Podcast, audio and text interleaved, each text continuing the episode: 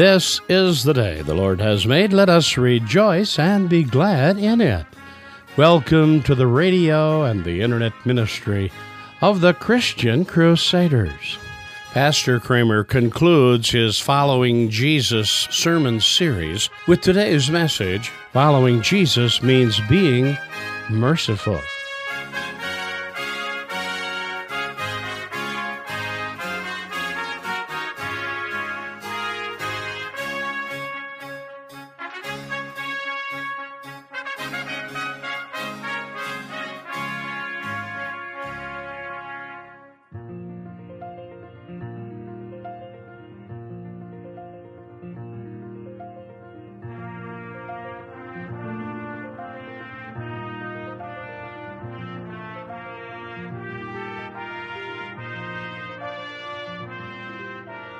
Today we're going to look at one of the marks of being a follower of Jesus Christ. Stay with us as we finish our sermon series, Following Jesus Means.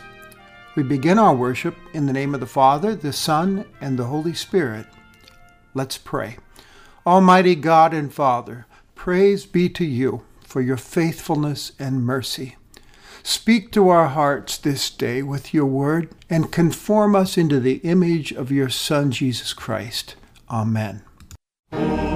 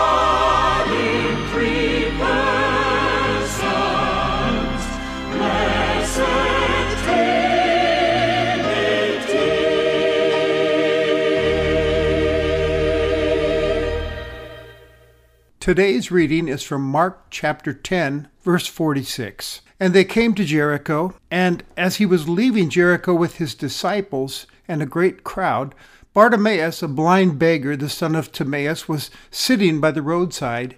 And when he heard that it was Jesus of Nazareth, he began to cry out and say, Jesus, son of David, have mercy on me. And many rebuked him, telling him to be silent. But he cried out all the more, Son of David, have mercy on me.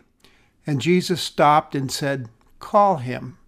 And they called the blind man, saying to him, Take heart, get up, he's calling you. And throwing off his cloak, he sprang up and came to Jesus. And Jesus said to him, What do you want me to do for you? And the blind man said to him, Rabbi, let me recover my sight. And Jesus said to him, Go your way, your faith has made you well. And immediately he recovered his sight and followed Jesus on the way.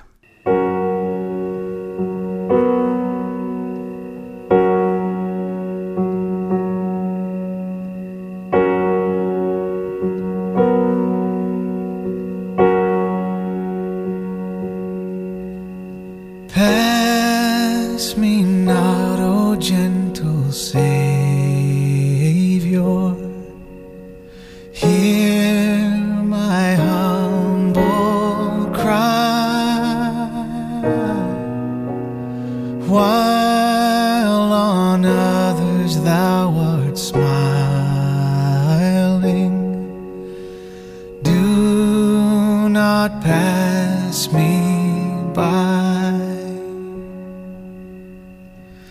Let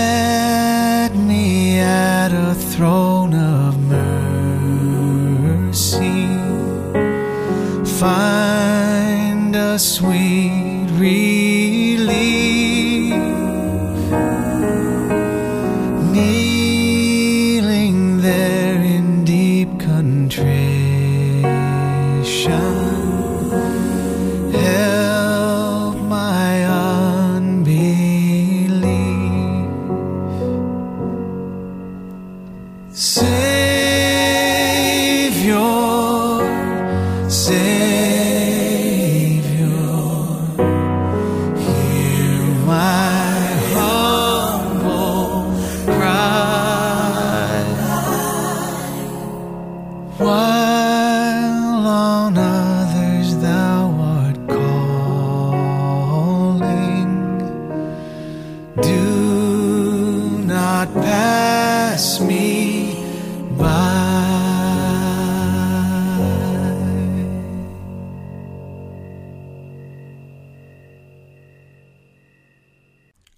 Was headed towards Target Field in Minneapolis for a Twins baseball game, and there he was, sitting alongside the sidewalk with a cardboard sign that read, Homeless, please help. He was dirty and ragged. I noticed people were hurrying by and ignoring him as I drew closer. Have you ever had that kind of encounter yourself? There's a whole host of feelings that can hit you. You might feel uncomfortable or nervous or suspicious or critical, guilty, confused because you're not sure what to do. Should I look the other way and ignore him, smile at him, stop and give him something, talk with him? And as a Christian, I sometimes ask myself, what would Jesus do here? So, what do you think I should have done? Good question. Mark chapters 8 through chapter 10 are referred to as the discipleship section of Mark's gospel. In this section, we learn what it means to follow Jesus. We've been learning that following Jesus means such things as a consecration to his cause, new ambitions, becoming like a child, correct vision. And today, we finish our series with the story about an encounter with a blind beggar named Bartimaeus. Jesus is walking towards Jerusalem, and he's outside of the city of Jericho. There's a procession of some sort, I guess. That's what it looked like. Lots of people coming alongside Jesus, asking him questions as he walked by. And there's also a blind beggar, we learned, named Bartimaeus, who's sitting alongside that road, wondering what's, what's the hubbub, what's going on. He hears that it's Jesus of Nazareth coming by. Well, he has obviously heard about Jesus and his abilities to heal, and the speculations about him that perhaps he was the Messiah that Israel had been longing for. Bartimaeus saw this as his golden opportunity, a chance to have his eyesight restored. So he began to shout at the top of his lungs, Jesus, son of David, have mercy on me. Calling Jesus son of David was to give him a royal messianic title. The Messiah would come from David's line and restore King David's kingship over Israel, just like back in the golden years of Israel. The crowd told Bartimaeus to shut up and not be a distraction for the rest of them who were trying to take all this in and watch Jesus walk by. Must have been looking like a parade, I guess. Beggars like Bartimaeus uh, during that time were marginalized and looked down upon by their society. But Bartimaeus wouldn't have it. He wouldn't be stopped. He kept yelling, Jesus, son of David, have mercy on me. Jesus, have mercy on me. The words there, have mercy on me, is eleison. It, it means uh, have mercy. Kind of like our Kyrie in the Lutheran liturgy, Lord have mercy, Kyrie eleison. And to the shock of everyone, his yelling stopped Jesus in his tracks. Jesus said, Call him. And a couple people stepped into the crowd and told Bartimaeus, Take heart, get up. He's calling you. Here's your chance. He sprang up, leaving his cloak behind, and he stumbled towards Jesus, feeling around. And Jesus asked, What do you want me to do for you? Rabbi, let me recover my sight, he said. And so there's some faith there in Bartimaeus. And Jesus said, Go your way, your faith has made you well. And immediately Bartimaeus recovers his sight, and of all things, he followed Jesus on the way. Other people that were healed by Jesus in the past didn't do that, but Bartimaeus followed Jesus on the way. Now you have to ask was he a disciple? Would he go to Jerusalem and witness the passion? We don't know. We do you know that after Jesus was arrested in the Garden of Gethsemane and led away, there was a young man wearing only a linen cloth that they tried to seize, and he got away. He had no cloak as he followed Jesus. Remember, Bartimaeus cast aside his cloak when Jesus called him and left everything behind. Hmm. Who was it him? In this episode, though, we are witnesses to the mercy of our King Jesus. Mercy at work. Bartimaeus asked for mercy. Jesus took the time to give it to him. Of course, if you're a follower of Jesus Christ, you personally know the mercy of Jesus yourself, so you're probably not all that surprised. You, you've been a recipient of his mercy. You and I know where Jesus is headed. He's headed to the cross to save helpless people like you and me from sin and death who need mercy. And he's had mercy on our sin sick souls. His death upon the cross is the healing of our relationship with God. And as the prophet Isaiah said of him, by his stripes we are healed. And we've experienced the mercy of his risen presence and strength and answers to prayer and his power as we've called out to him for help in our own time when we feel overwhelmed and weak. So, the story for today is no big surprise for us, but it was a surprise to others that day. As we read the story, it's important that we slow down, look at the details. Who else is mentioned being with Jesus as he left Jericho? The crowd, yes, there, but there are some others, aren't there? And Mark pointedly tells us he was leaving with his disciples. The 12 who have been receiving training and teaching for the last three chapters on what it means to follow him as his disciples. They've most recently been told that Jesus came not to be served, but to serve, and they were to emulate that as his followers. They had to have been surprised by this detour of mercy. They were headed to Jerusalem, after all, to do big things, where they believed Jesus was going to achieve something big, a victory for his people.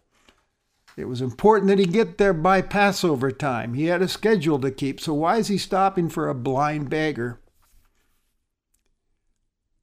He's teaching them again about the ways of the kingdom. And he's doing it without saying a word.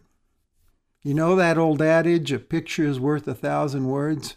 Well, that's what they got to, in today's text. Jesus is teaching his disciples that following him means showing mercy, being merciful to the hurting. Eh, now, in other places, Jesus actually did teach that using words. He said, Blessed are the merciful, for they shall have mercy. Or he said, Go and learn what this means. I desire mercy, not sacrifices, God says. Mercy is a big deal to Jesus. Therefore, it's to be a big deal to us. It's an interesting word, that word mercy. The Hebrew word for it meant to get inside someone, else's skin, to look at life from uh, another person's perspective, to feel what another person was experienced, to, like we say, walk a mile in their shoes. But it was even more than that, as we see. Mercy moves out to cure the hurt, it acts. Like Jesus, for instance, the Son of God, the big picture here, the Son of God took on our skin got inside our skin and became one of us to rescue us from sin and its consequences. He's, he's mercy incarnate. And the Old Testament talks of the tender mercies of God, which implies gentleness and sensitivity and sympathy and generosity and kindness. Mercy is kindness and compassion where it's not expected because the person showing mercy is under no obligation to show it, or because the person's suffering was somehow deserved. For instance, when you forget to do your homework and your teacher lets you turn it in the next day with no penalty, that's mercy. It's beyond the natural and normal response that you expect. Some of you uh, might be wondering well, what does giving mercy look like? After all, I can't heal someone with divine power like Jesus did. Probably not. But you sure can pray for their healing, bringing them to the great physician, can't you? Well, being merciful begins with being interruptible. Even in the midst of busyness and sometimes craziness that's going on in our lives, that's what happened that day. We see the interruptibility of Jesus as he stops his own crazy parade with everyone trying to get his attention and he ministers to a needy person. You see, it's hard to show mercy when you're not open to interruptions and disruptions. Sometimes mercy can be shown, though, in the most ordinary ways. A certain nine year old boy who was sitting at his desk in school when all of a sudden there's a puddle between his feet and the front of his pants are wet and he thinks his heart's going to stop because he knows when the boys find out he'll never hear the end of it. And when the girls find out they'll never speak to him again as long as he lives. So he puts his head down and he prays this prayer. Dear jesus this is an emergency. I need help now. Five minutes from now i'm dead meat. He looks up from his prayer, and here comes the teacher with a look in her eyes that says he's been discovered. As the teacher's coming to snatch him up, a classmate named Susie is carrying a fish bowl filled with water. She stumbles and dumps the goldfish bowl on his lap. He pretends to be angry, but inside he's praying, Thank you, Jesus. Now, rather than being the object of ridicule, this kid is the object of sympathy. The teacher rushes him downstairs, gives him gym shorts to put on while his pants dry, and when he comes back to the classroom, other kids are on their hands and knees wiping around his desk. This sympathy is wonderful, but as life would have it, the ridicule that should have been his has been transferred to Susie. She tries to help, but they tell her, Get away, you've done enough already, you klutz.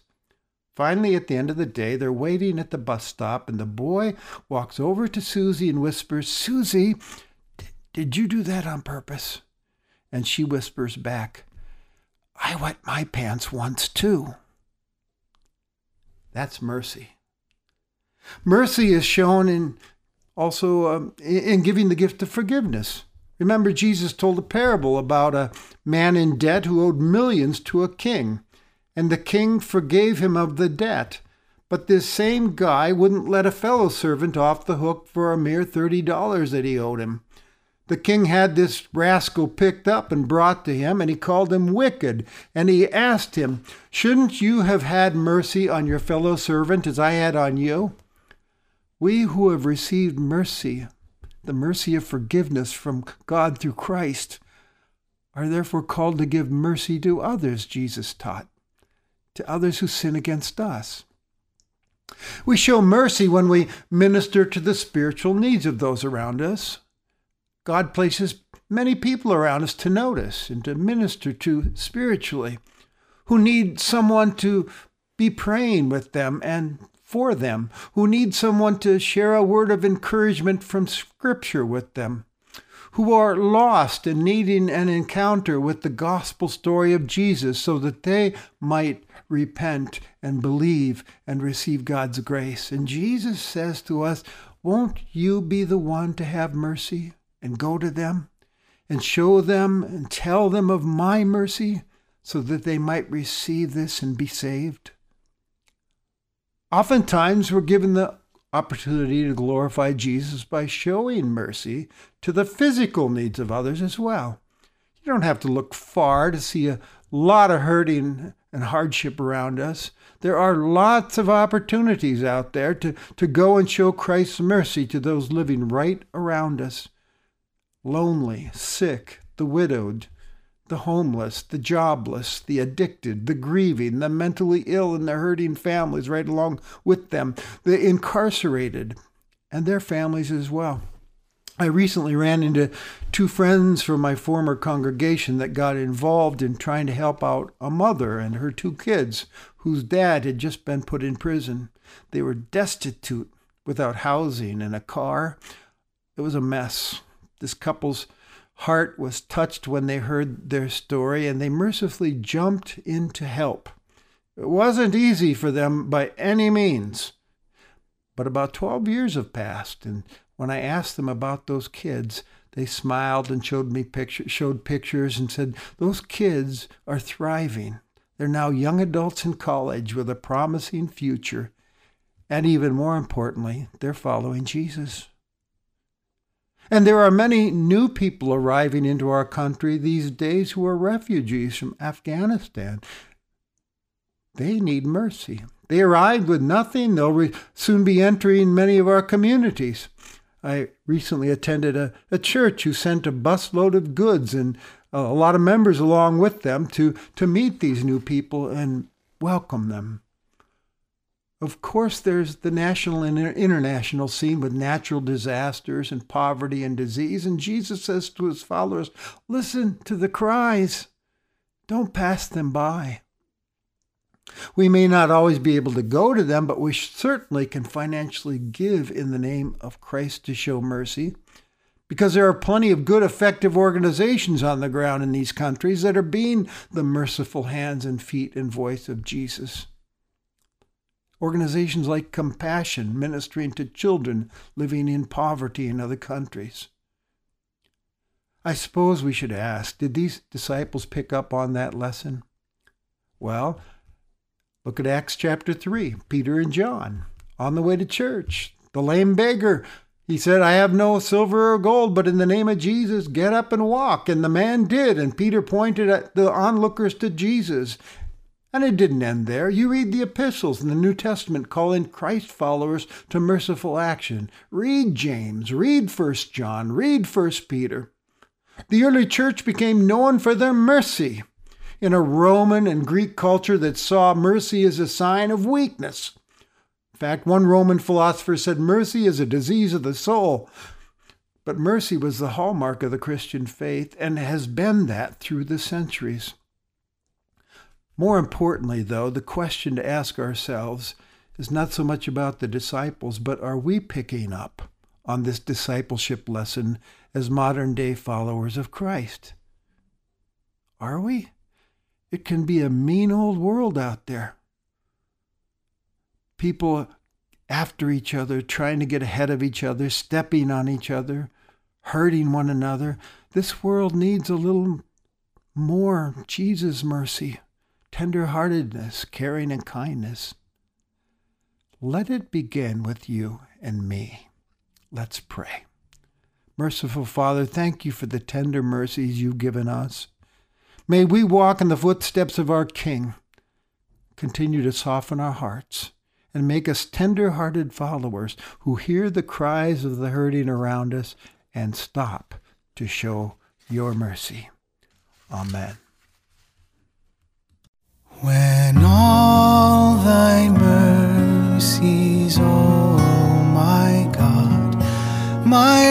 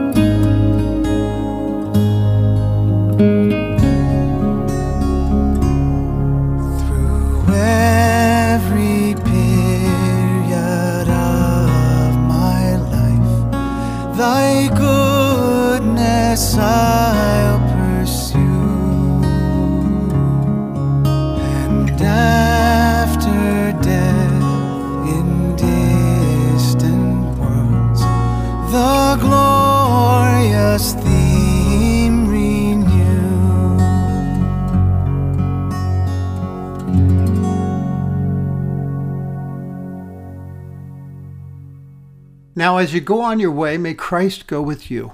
May he go before you to show you the way, behind you to encourage you, beside you to befriend you, above you to watch over, and within you to give you his peace. Amen. You've been worshiping with the radio and the internet ministry of the Christian Crusaders. Yes, following Jesus means being merciful.